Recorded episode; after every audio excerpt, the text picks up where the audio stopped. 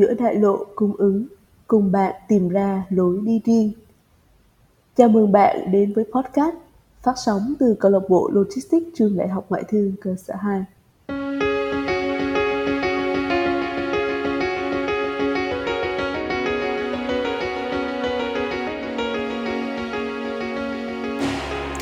Chào mừng các bạn đến với podcast Giữa đại lộ cung ứng phát sóng từ câu lạc bộ Logistics ép tê u hai.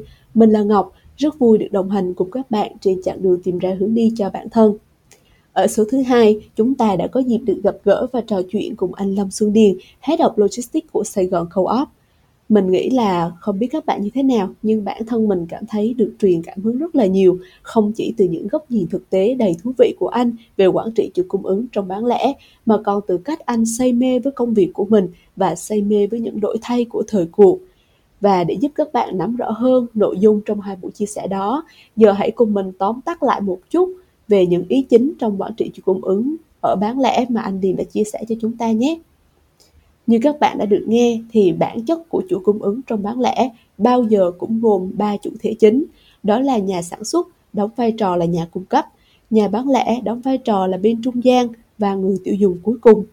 Tùy bán lẻ sẽ được phân loại theo đa dạng các cách khác nhau, ví dụ như theo quy mô, theo cách thức mua hàng, theo vị trí, theo mặt hàng kinh doanh, vân vân.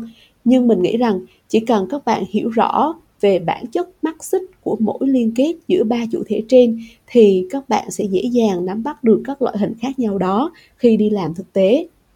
Đầu tiên chúng ta sẽ nói về mắc xích giữa nhà sản xuất và nhà bán lẻ. Để có hàng bán ra cho người tiêu dùng cuối cùng, các nhà bán lẻ phải làm việc với rất nhiều nhà sản xuất khác nhau. Bạn hình dung nha, khi bạn bước chân vào một siêu thị, để bạn có thể mua đầy đủ tất cả mọi thứ bạn cần cho một tuần, từ đồ ăn, đồ gia dụng, đồ vệ sinh. Đồng thời, mỗi loại sản phẩm bạn cũng có thể cân nhắc chọn lựa giữa vô vàn thương hiệu khác nhau. Thì nhà bán lẻ phải làm việc với bao nhiêu nhà cung cấp để đa dạng hóa sản phẩm lên kệ một cách tối ưu như vậy. Thế nên, có thể nói, mắc xích này là vô cùng quan trọng trong việc quản trị chuỗi cung ứng bán lẻ. Và trong phần chia sẻ của anh Điền, với ví dụ điển hình về Supply Network Design của Sài Gòn Co-op trong thị trường trọng điểm là thành phố Hồ Chí Minh, các bạn có thể thấy những điểm nổi bật sau. Thứ nhất, đó là một Supply Network Design muốn xây dựng được trước hết phải hiểu rõ vị trí và chiến lược hoạt động của các nhà cung cấp, suppliers. Ví dụ như tại khu vực thành phố Hồ Chí Minh, đa phần các nhà máy sản xuất mặt hàng tiêu dùng nhanh của các tập đoàn đa quốc gia thường tập trung ở khu vực phía đông với tam giác kinh tế gồm ba tỉnh là Bà Rịa Vũng Tàu, Đồng Nai và Bình Dương, trong khi các kho bãi hay nhà máy của các mặt hàng nông nghiệp lại tập trung ở khu vực phía tây, nơi có sản lượng lúa lớn nhất cả nước. Ngoài ra, ở phía bắc và nam của khu vực thành phố Hồ Chí Minh cũng đang dần xuất hiện các khu công nghiệp lớn với sự có mặt của nhiều nhà máy sản xuất có khả năng cung ứng cho chuỗi bán lẻ của Sài Gòn Co-op. Đứng từ góc nhìn của một nhà bán lẻ, một khách hàng trung gian của vạn nhà cung cấp, Sài Gòn Co-op ngay từ khi thành lập đã không ngừng mở rộng số lượng kho bãi và hệ thống thu mua trên khắp các phía lân cận của thành phố Hồ Chí Minh cũng như là trên khắp cả nước. Các bạn thấy không, khi thực hiện chiến lược này thì nhà bán lẻ sẽ tạo ra được hai lợi thế cạnh tranh. Đầu tiên, đó là việc có mặt gần các nhà máy sản xuất sẽ giúp cho việc tiếp cận được nhiều nhà cung cấp với một số lượng lớn hơn và từ đó duy trì việc cung ứng một cách dễ dàng hơn và trơn tru hơn, ngay cả khi có sự cố phát sinh.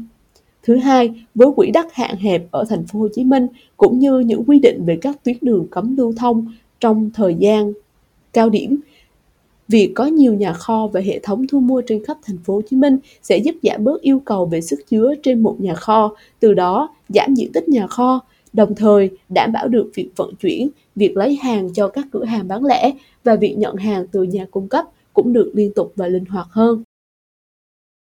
Ok, đó là Supply Network Design. Vậy còn về Distribution Network Design cho mắc xích còn lại giữa nhà bán lẻ và người tiêu dùng cuối cùng thì sao? Một trong những phần rất quan trọng trong Distribution Network Design ở bán lẻ là Warehouse Operation hay vận hành kho bãi. Khi bạn phải tìm ra cách quản lý tốt số lượng ét ca u có thể lên đến con số hàng ngàn hay hàng triệu, vận hành hệ thống phân phối này được coi là hiệu quả khi một nhà kho có thể lưu trữ và cung ứng được nhiều ét ca u nhất đến nhiều mô hình concept bán lẻ nhất.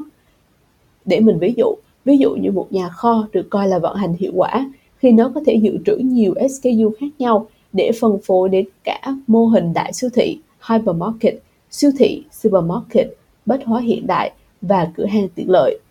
Vậy vấn đề đặt ra là làm thế nào để một nhà kho có thể đa di năng như thế? Điều này đòi hỏi một nghệ thuật trong vận hành kho bãi. Đối với một việc phân loại ét ca u, bạn cần kết hợp a bê xê Analysis cùng với những vấn đề thực tế như hàng nào được cần được lưu kho với số lượng lớn, hàng nào có thể lưu kho số lượng nhỏ và ít ngày, hàng nào thường được pick với số lượng lớn, hàng nào thường được pick với đơn vị nhỏ. Không dừng lại ở việc phân loại, bạn sẽ phải xem xét với sự phân loại đó thì khu vực lưu trữ hàng hóa sẽ được phân luồng như thế nào, hàng hóa nên dùng cách thức centralized, hàng nào nên dùng cách thức cross-docking. Bên cạnh đó, quy trình làm việc trong một kho cũng là một chìa khóa quan trọng. Bạn sẽ thiết kế quy trình in và out như thế nào, mô hình chữ U hay Y. Bạn sẽ kết hợp linh hoạt các loại công nghệ từ W M S, Warehouse Management System, R F I D, Radio Frequency Identification, đến hệ thống barcode, ra làm sao để việc nhận diện, sắp xếp và pick hàng được nhanh nhất. Bạn thấy không, chỉ với ba chủ thể, tưởng chừng như là chuỗi cung ứng của bán lẻ sẽ rất đơn giản để quản trị. Nhưng không, nó đòi hỏi người quản trị phải có cái nhìn bao quát về mọi sự liên kết và cách thức xử lý các rủi ro có thể gây gián đoạn chuỗi cung ứng. Trong bán lẻ, có ba loại chi phí chính bao gồm vận hành, nhân sự và logistics. Trong đó, chi phí logistics chiếm đến bốn mươi phần trăm tổng chi phí và có sức ảnh hưởng lên khoảng năm mươi phần trăm hiệu quả hoạt động của một chuỗi bán lẻ. Vì vậy, việc bạn quản trị tốt cả hai mắt xích là chìa khóa để có được chi phí logistics tốt nhất cho doanh nghiệp. Logistics, đặc biệt là các hoạt động giao nhận và vận tải, không chỉ góp phần vào việc tối ưu hóa chi phí mình đã nói, mà đó còn là một hướng tập trung trong việc nâng cao trải nghiệm của khách hàng. Có thể thấy rõ ràng là khi dịch bệnh đi qua, chúng ta thấy được sự dịch chuyển về xu hướng mua sắm của người tiêu dùng từ offline sang online. Bắt nhịp với xu thế đó, Sài Gòn Co-op đã cho ra mắt e-grocery trên cả mobile app và website.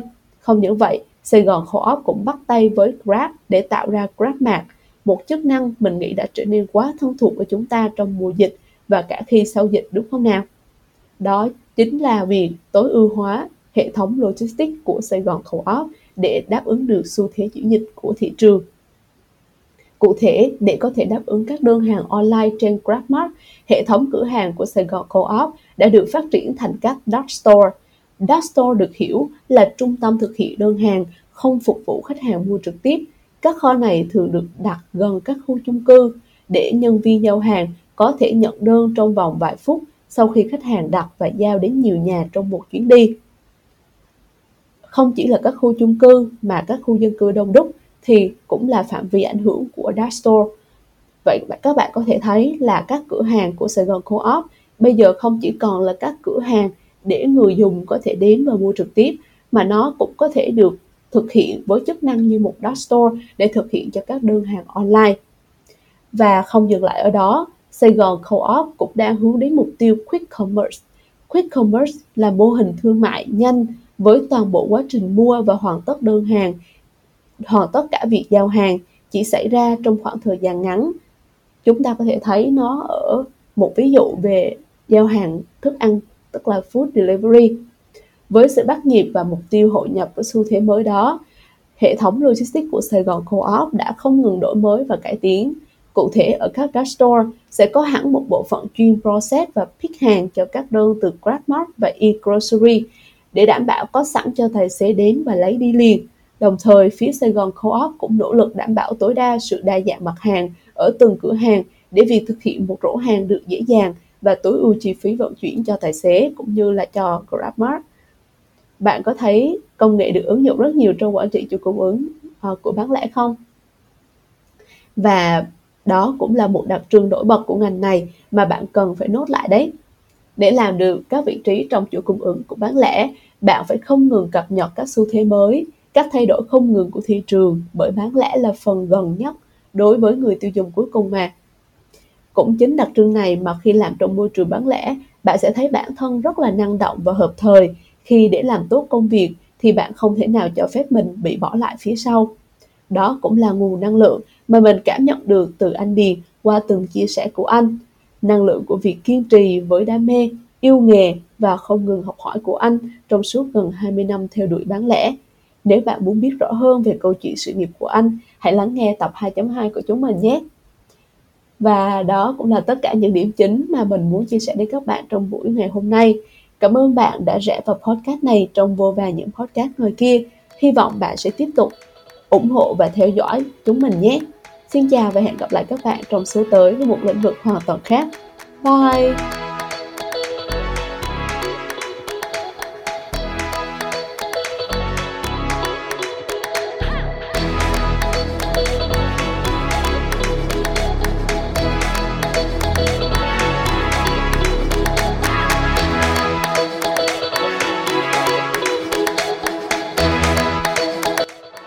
Cùng đồng hành với mình trên chặng đường tìm ra hướng rẽ giữa đại lượng cung ứng rộng lớn vào thứ sáu hàng tuần trên fanpage và LinkedIn của câu lạc bộ Logistics ép tê u hai hoặc YouTube và các nền tảng âm thanh trực tuyến của podcast Giữa Đại Lộ Cung Ứng. Nếu bạn có bất kỳ câu hỏi và mong muốn được tìm hiểu thêm về quản trị chuỗi cung ứng trong ngành công nghiệp nào ở các số tới, đừng ngần ngại gửi gắm những điều ấy đến chúng mình qua chuyên mục Bạn Muốn Nghe Gì được đính kèm dưới mỗi tập podcast nhé. Chúc mọi người một ngày thật vui vẻ và tràn đầy năng lượng. Đừng quên chúng ta có hẹn vào thứ sáu tuần sau. Bye bye!